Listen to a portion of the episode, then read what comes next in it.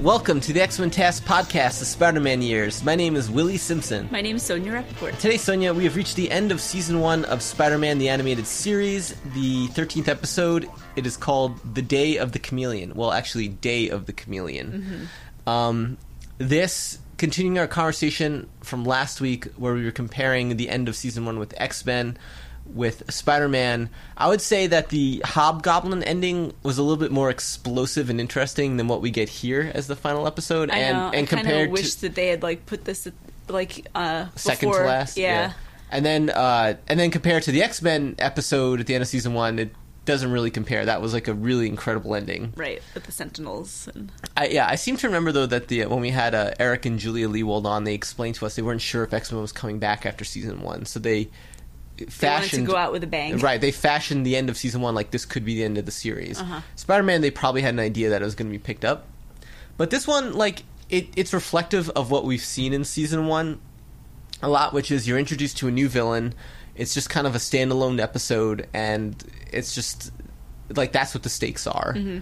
There's not much. Um, there's not much like more to the formula there.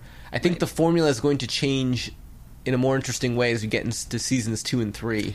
Right, but we also get some like really classic J. Jonah Jameson action in this episode. Well, that that was a theme we saw in a lot of the standalone episodes this season. Was Yeah. JJ plays a prominent role, but it keeps it interesting. right? And there is an element which we'll get into uh, about this Cameo. right? A major cameo, like a Marvel Universe cameo that we'll get into that sort of elevates the standalone to like more than your standard fare. Um, but before we th- go there, I want to say that last night we we rewatched Spider-Man Into the Spider-Verse. I liked it even better than the first time. Yeah, me too. Uh, um, what else did I want to say about it? We're not Uh, going to get into it right now, right? We'll save that for another. yeah, we're not gonna like break down the movie. We're gonna like do, dedicate a whole episode to that one day. But I just want to say it's just stunning to marvel at its pop artness. Yeah, it's really gorgeous. I just this time for some reason I really appreciated the end credits. They stuck out to me more Mm-hmm. than not the very end bonus scene credits, which was funny, but like the actual when they're rolling the credits and they're showing all this like uh, B roll art Right. that they've compiled. Spider-Man, like multiple Spider-Mans in a roller Spider-Man. skate chain. Yeah. it's awesome. Right, Spider Man sitting behind his desk, with, uh, like evocative of that '60s meme of Spider Man. Um, just like lots of like glorious like camera movements and all sorts of Spider Man stuff happening. Yeah. it just really made me appreciate um, what was going on. Uh, I have two minor nitpicks I want to quibble. Mm-hmm. Uh, I was really waiting for in the end credits the throw out the tribute to Stan Lee and Steve Ditko, which they gave, and it was actually really nice. So instead of like most of these Marvel movies, if it's they'll just say you know X Men created by uh, Stan Lee and Jack Kirby, and that that's it essentially. This one went a little beyond. They had like a nice little quote, um, I think from Stan Lee, and then like the producers of the film were like, we really want to thank Stan Lee and Steve Ditko for what they created here, something to that effect, right? And that's totally fine and appropriate. My one quibble with that was that and I know this is going way too deep into Spider-Man, like who created what lore. I think they should have also uh, attributed Jack Kirby as well, because he drew that first Spider-Man cover, Amazing Fantasy 15, the very first appearance of Spider-Man.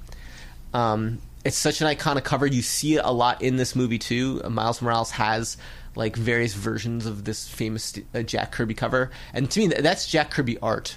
And he like you know, and then there's like if you really wanted to get into like the super like crazy controversial backstory, which I'll touch on briefly, is that.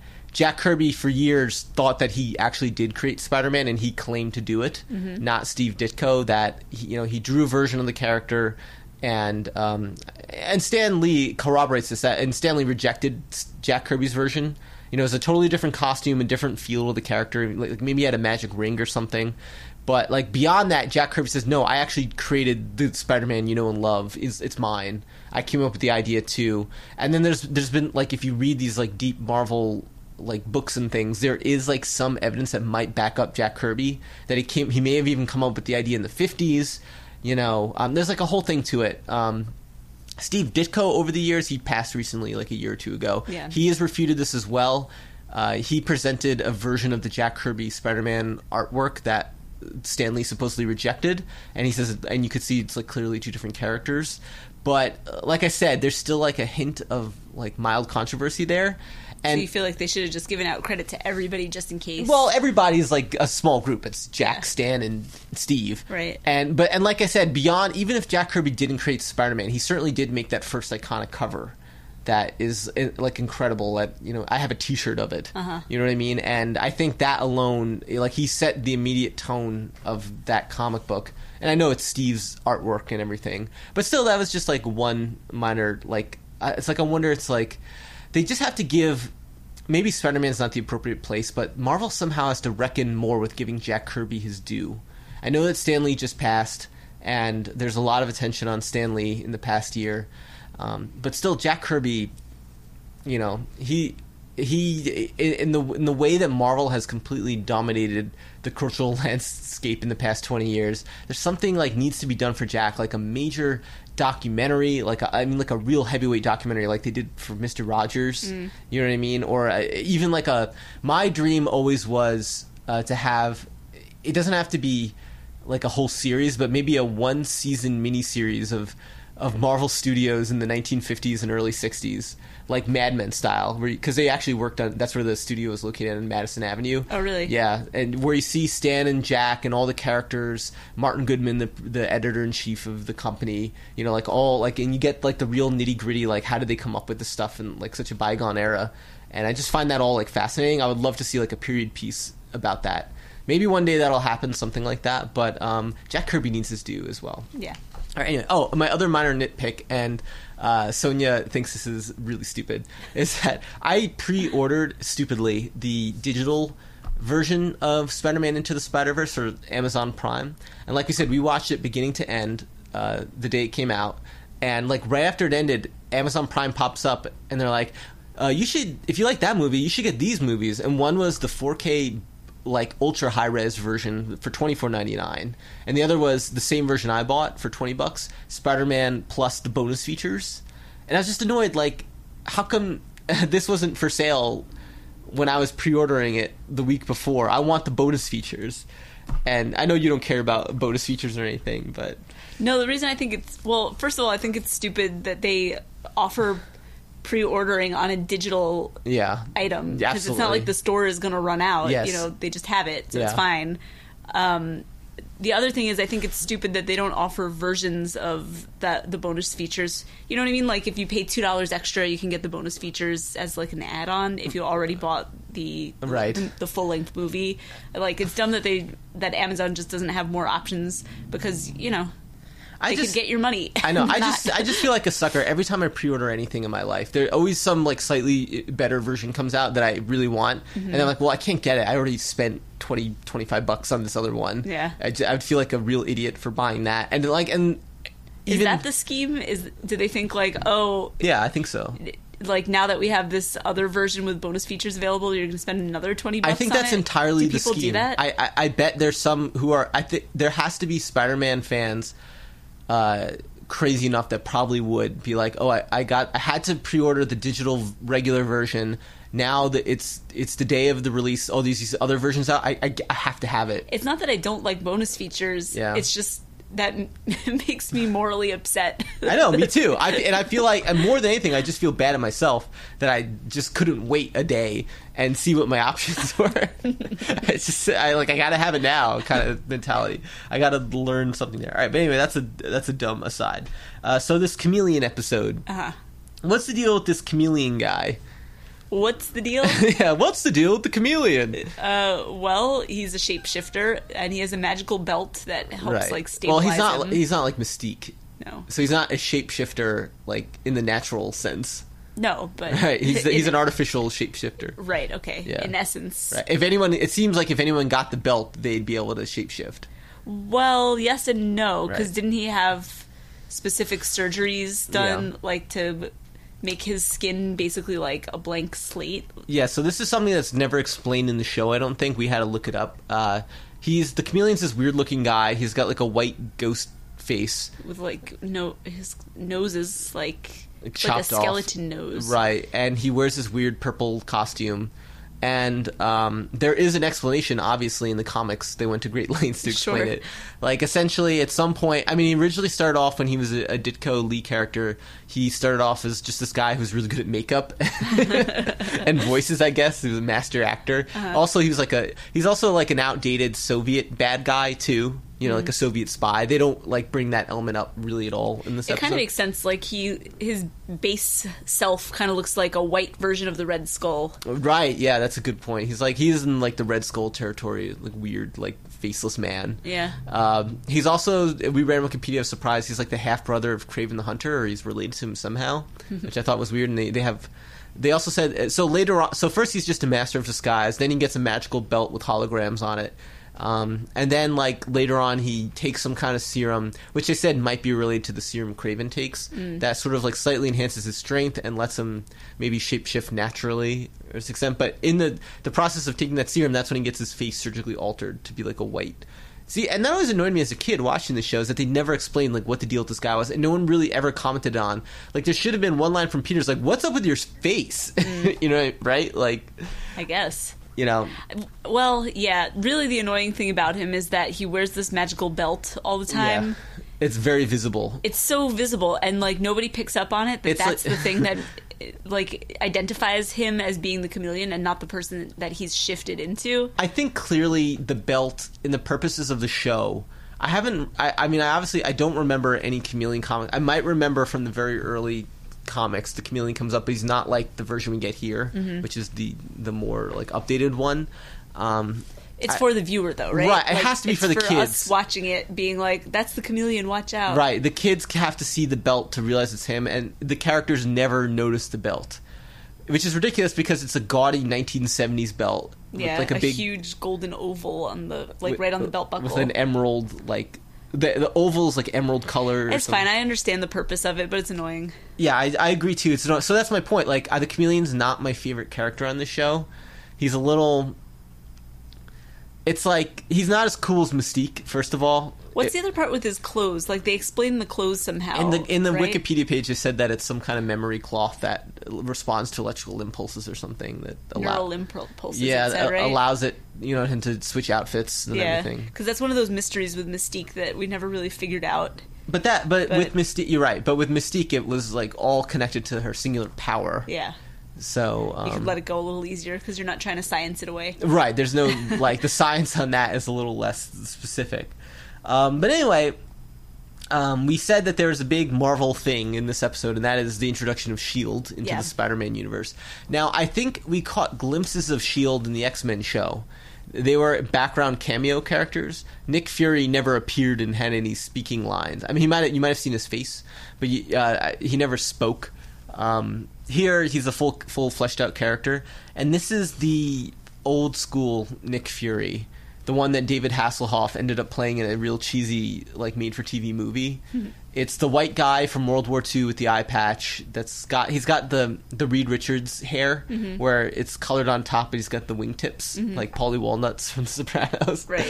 And he's a he's a grizzled old. Um, he sounds like to like Lloyd Bridges. Uh, I mean, I wonder if it was Lloyd Bridges. I, I should probably check the voice actor because he was doing a lot of work in the '90s. I was going to say Lloyd Bridges from Seinfeld, the Mandelbaums. Mm-hmm. You remember that uh, that character in Seinfeld works out with that old man um, who who like drags him with the car. Lloyd Braun.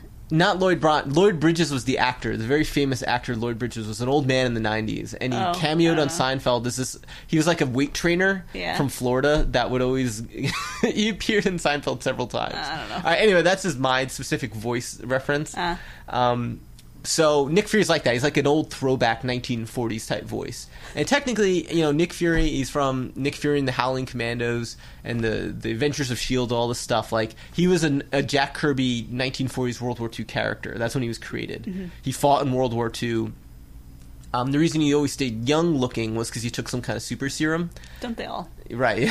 so he had the super serum that like prolonged his life, like Mr. Burns from The Simpsons, where he's like he's really like hundred, like twenty one years old, but he looks like a fit fifty eight year old man. I mean, Yeah. as fit as a fifty eight year old man can be, like as fit as Tom Cruise is right now, Uh-huh. right? So that has been the story of Nick Fury forever, and he, you know, he's the leader of Shield, the super secret organization that in this episode he says does not the FBI and CIA don't even know about. They fly around in a big helipad, invisible flying fortress thing, uh, much like Apocalypse has his spaceship. That's Yeah. a big invisible ship that flies around in the atmosphere. I, that's what I love about the Marvel universe. I think there's several flying, enormous, like star destroyer size spaceships hovering around the Earth's atmosphere at any given time. There's a lot of space junk up there. Right. Blend right in, right? Yeah. Speaking of space junk, do you have fears of uh, the uh, the space junk barrier that we'll never be able to penetrate? Do you know what I'm talking about? Do I about? personally fear Yeah. it? No. I- You think they'll solve that problem? it- well, so, ex- can you explain what the problem is? I have read about like efforts to clean it up, Yeah. but I always just wonder like what's where is it going to go? Like they're going to bring it back down to earth as if we don't have any pollution problems here. Right. so, can you explain what the problem is? What the problem is with the space junk? The space dome that they say will make space flight impossible in the future. There's just like a lot of crap out there, Right. That, like shuttles and uh, yeah, it's just been like satellites. left there. Right. Yes. there's a lot of dead Like satellites and defunct things. satellites never get brought back down unless you know eventually They do their crash. orbit degrades. Yeah. Yeah. and they spiral back down to they, Earth. They but- say the problem is that if like certain satellites or space junk collides in a certain way, they'll create like infinite, um, well not infinite, but they'll create like a ton of debris that'll shower the entire uh, Earth's like upper atmosphere area. That'll make launching rockets impossible.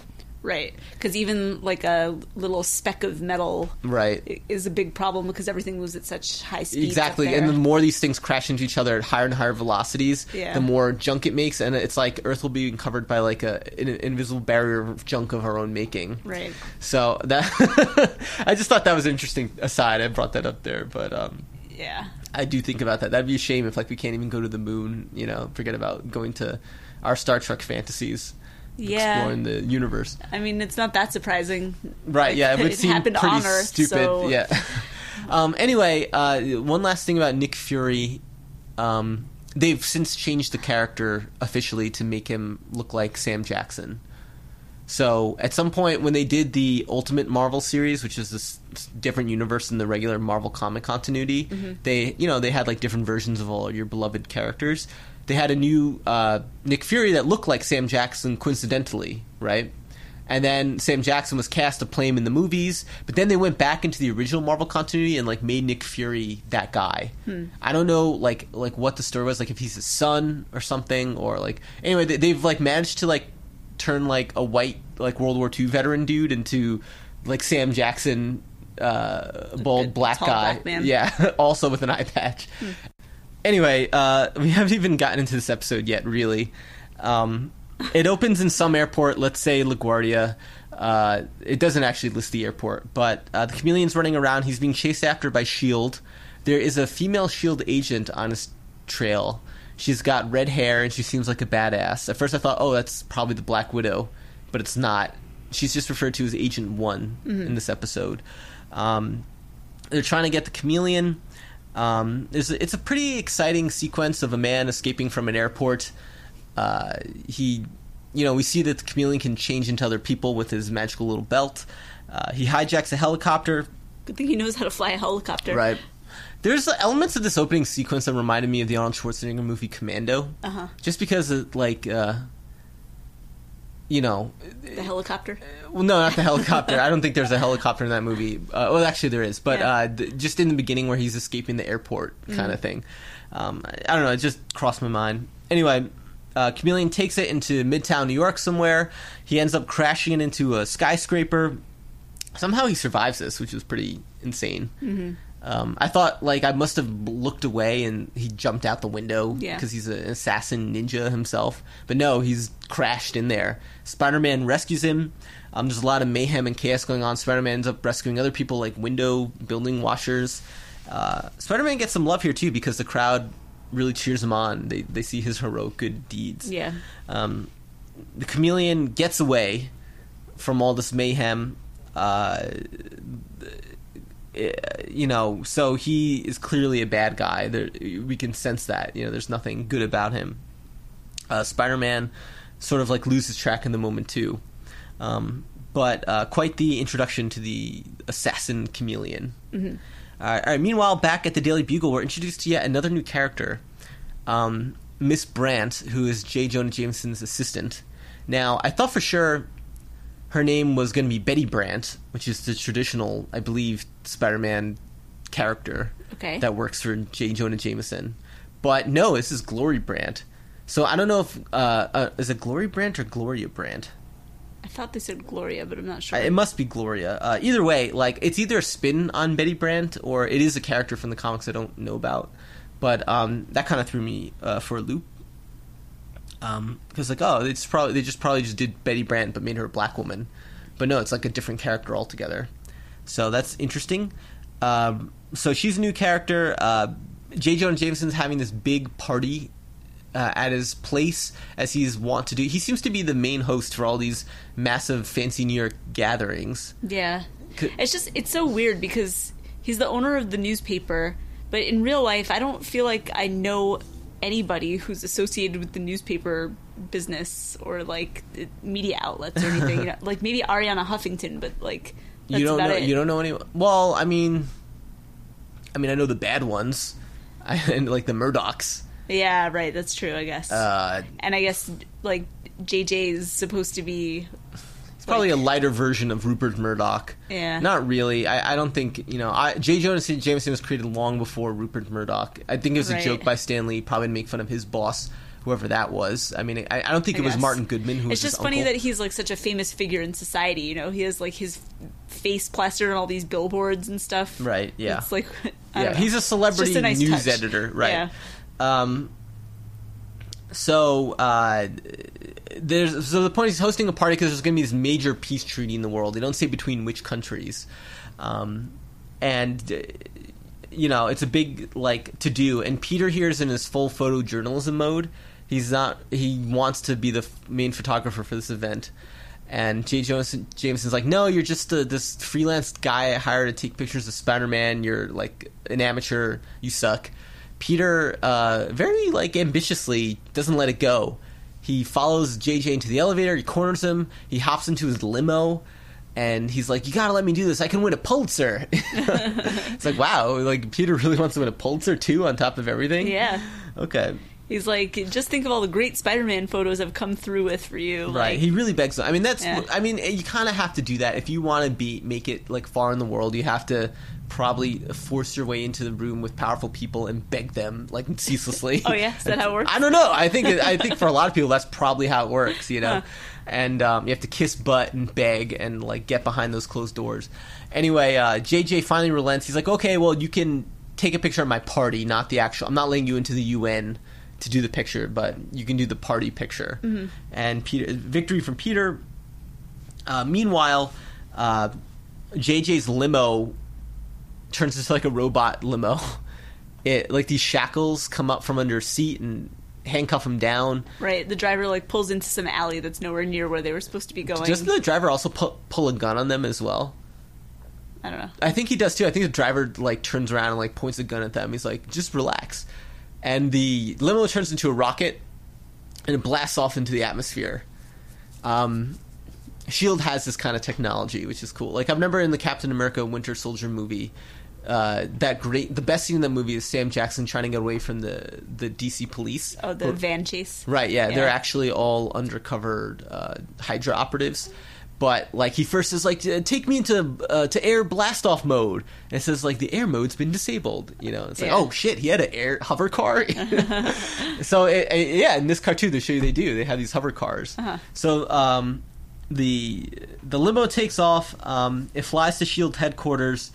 Uh, Nick Fury's taken to not Nick Fury. Uh, J. Jonah Jameson's taken to another room. Peter's put in like a prison area, but uh, because Peter's Spider Man, he can sort of like sneak out and see where he is, and that's pretty. First of all, how no one noticed that Peter Parker got out of his cell or whatever. Like there had to have been cameras. Yeah, totally. And the fact that he also Shield definitely has to know that he's Spider-Man. I know. Like we were just thinking too how easy it would be for uh, an organization like Shield to figure out he's Spider Man. All they'd have to do is just like they'd get one of their aerial cameras in the sky pointed at him and see when he goes home, Right, like yeah. what address he goes to. I mean, I'm sure there's other ways they could figure it out too, but Maybe they don't care. I guess not. But I mean, the next movie, the the Homecoming sequel, it's all about Spider-Man working with Shield, which Yeah. is actually a weird. This is like a, a weird parallel to that, I'm sure, or will be when that movie comes out. Uh, so anyway, Peter spies on. You, you, he gives you a tour of what the Shield operation is. Uh, he says, "Oh, it looks like a, they're training a bunch of high-powered assassins." That's kind of what they are. They're not really assassins, but they're dangerous super agents. Um, and then uh, J. Jonah Jameson meets Nick Fury. He's surprised that Nick Fury's alive. He says, "I wrote your obituary." And uh, Nick Fury is like, he says, uh, "And you messed that up too because you got my eye patch in the wrong eye." Yeah, he pulls it up to show him. Right, and then you know, the audience remember that for later.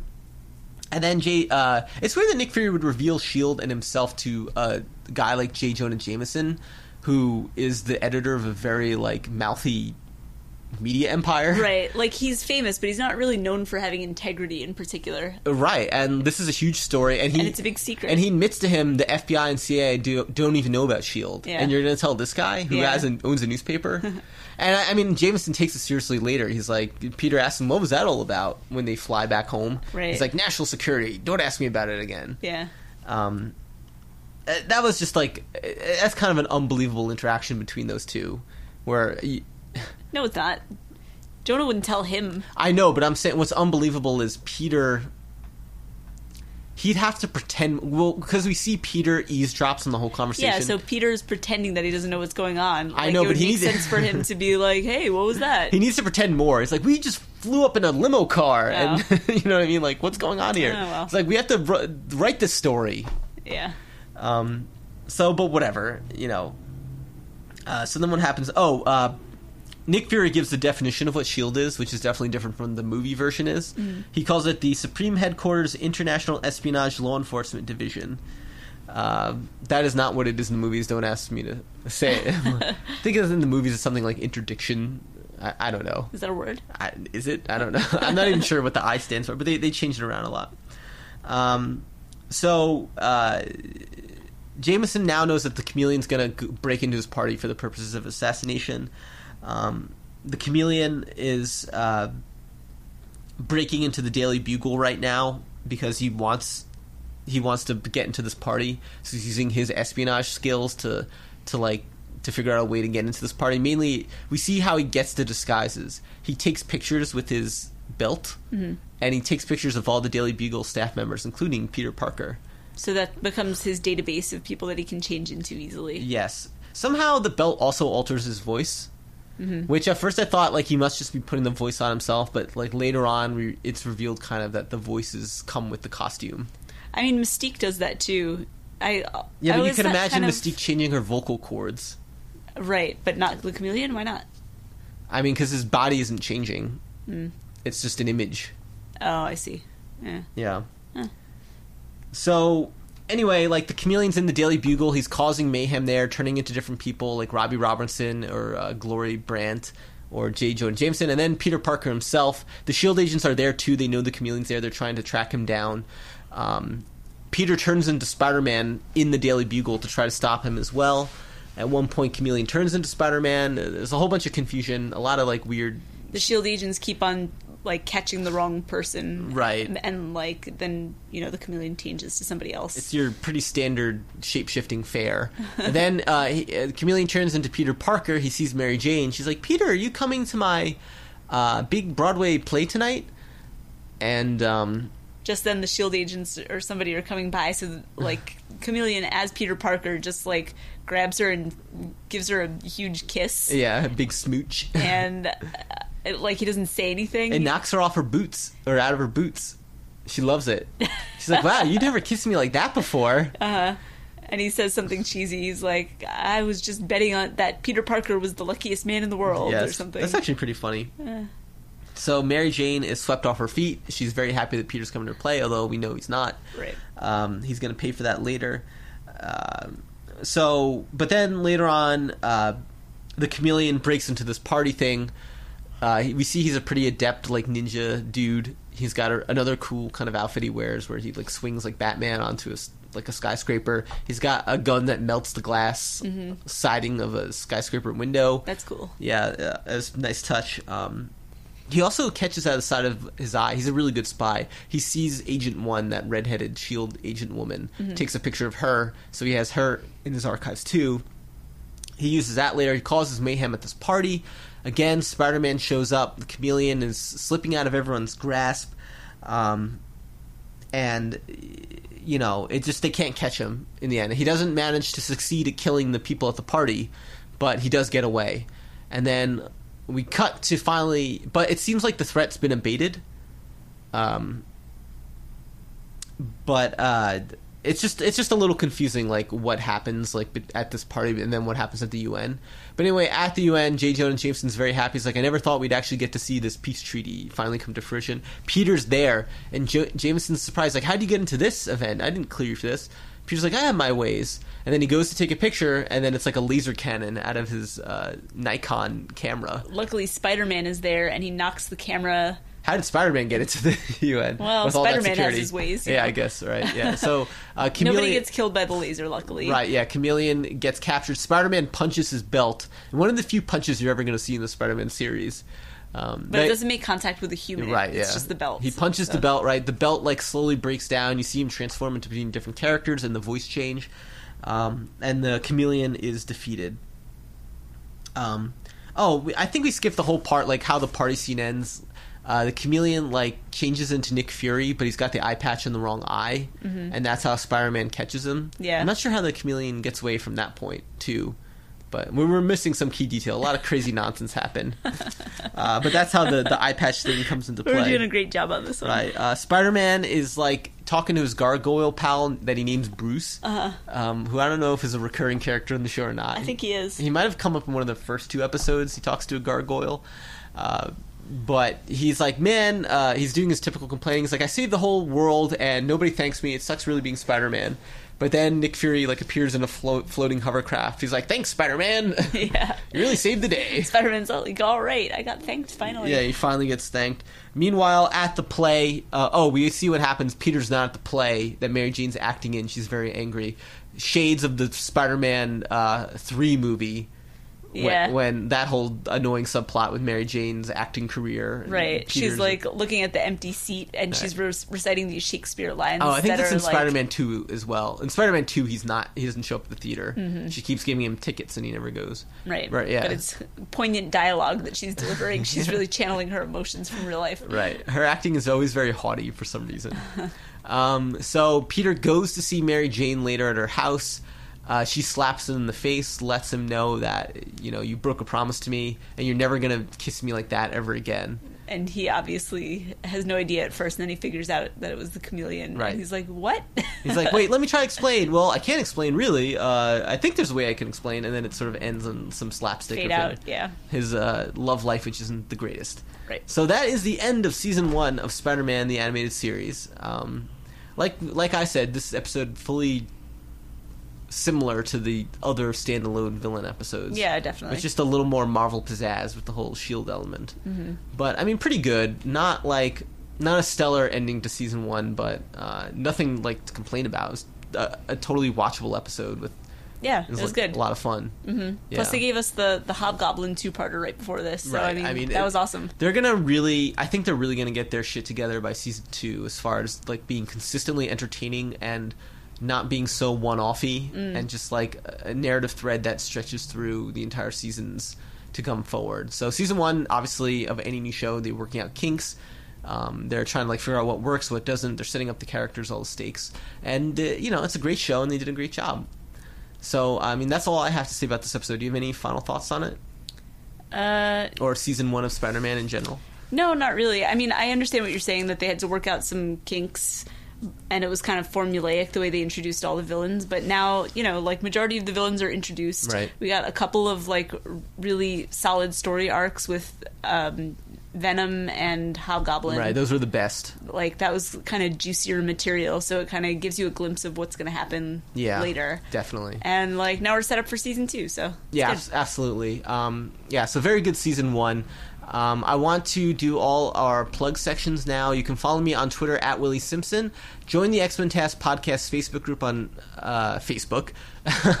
uh, seek us out there. You can speak to us. Uh, rate and review us five stars on iTunes or whatever podcast service you use, and uh, you could follow our podcast also now on Buzzsprout. I think it's buzzsprout.com or no X Men TAS Podcast. Uh, dot buzzsprout.com you could just search buzz x-men TAS podcast in buzzsprout and find it there too it's another way to subscribe and uh, that's all i have to say oh i want to talk about uh, what we're going to do next week Yeah, what are we doing? I don't know. I mean, so I don't like when we have a season end. We don't necessarily jump to the next season right away. With X Men, we did like a movie in between. We did interviews too, and interviews. right? Yeah. Yeah. So I mean, we might do Spider-Man one, the the Sam Raimi, Tobey Maguire movie. We might uh, maybe we'll do something bizarre. Maybe we'll watch an episode of X Men Evolution that people are desperately want our opinion on Huh. for some reason. Um, I mean, I know. I mean, people love that show. You Yeah. know, they want to hear what we have to say. I'm, I'm just saying for some reason because we never watched it, so it's not like we have a connection to it. Yeah. But I mean, maybe we could do that because we, we kind of promised we would watch that show at some point. I mean, we have we have a lot of directions we can go before we start season two with Spider Man. Okay. Maybe we'll take a break, take a week off. Uh, we'll we'll see. So, but stay tuned um, for another episode of the X Men TAS Podcast, Spider Man Years. Sonia, any final parting words? Uh, nope. Good night, everybody. Good night.